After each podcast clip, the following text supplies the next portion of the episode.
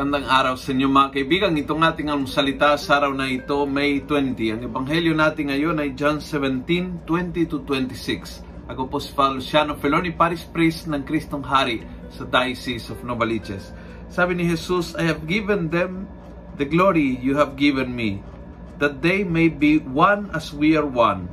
I in them and you in me. Thus, they shall reach perfection in unity. Wow, I love this. Reach perfection in unity.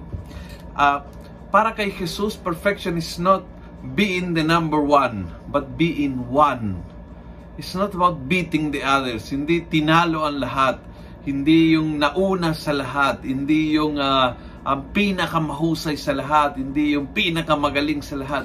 Kundi ang uh, perfection is being one.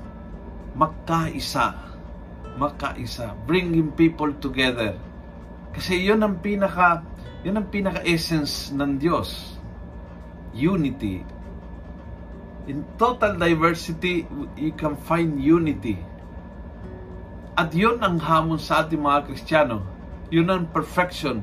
To put unity kung saan makakaiba. Makakaiba ang lahi, makakaiba ang pananaw, makakaiba ang kasarian, makakaiba yung uh, social status, makakaiba ang pinanggalingang probinsya, makakaiba anything and everything can be different.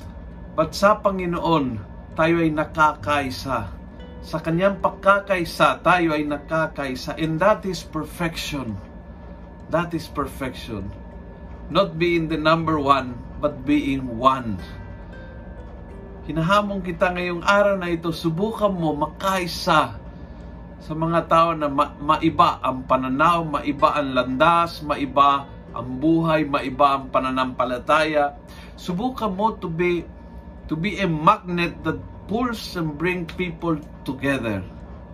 Doon mo ma maramdaman ang kapangyarihan ng Diyos, doon din maipakita ang kalwalhatian ng Diyos. Kung nagustuhan mo ang video ito, pass it on. Punuin natin ng good news ang social media. Gawin natin viral araw-araw ang salita ng Diyos. God bless.